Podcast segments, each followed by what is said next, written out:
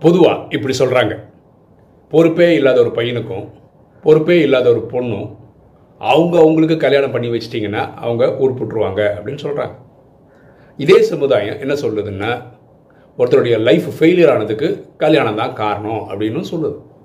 அது எப்படி கல்யாணம்? சொல்யூஷனாகவும் அதே டைமில் ப்ராப்ளமாகவும் ஆக முடியும்.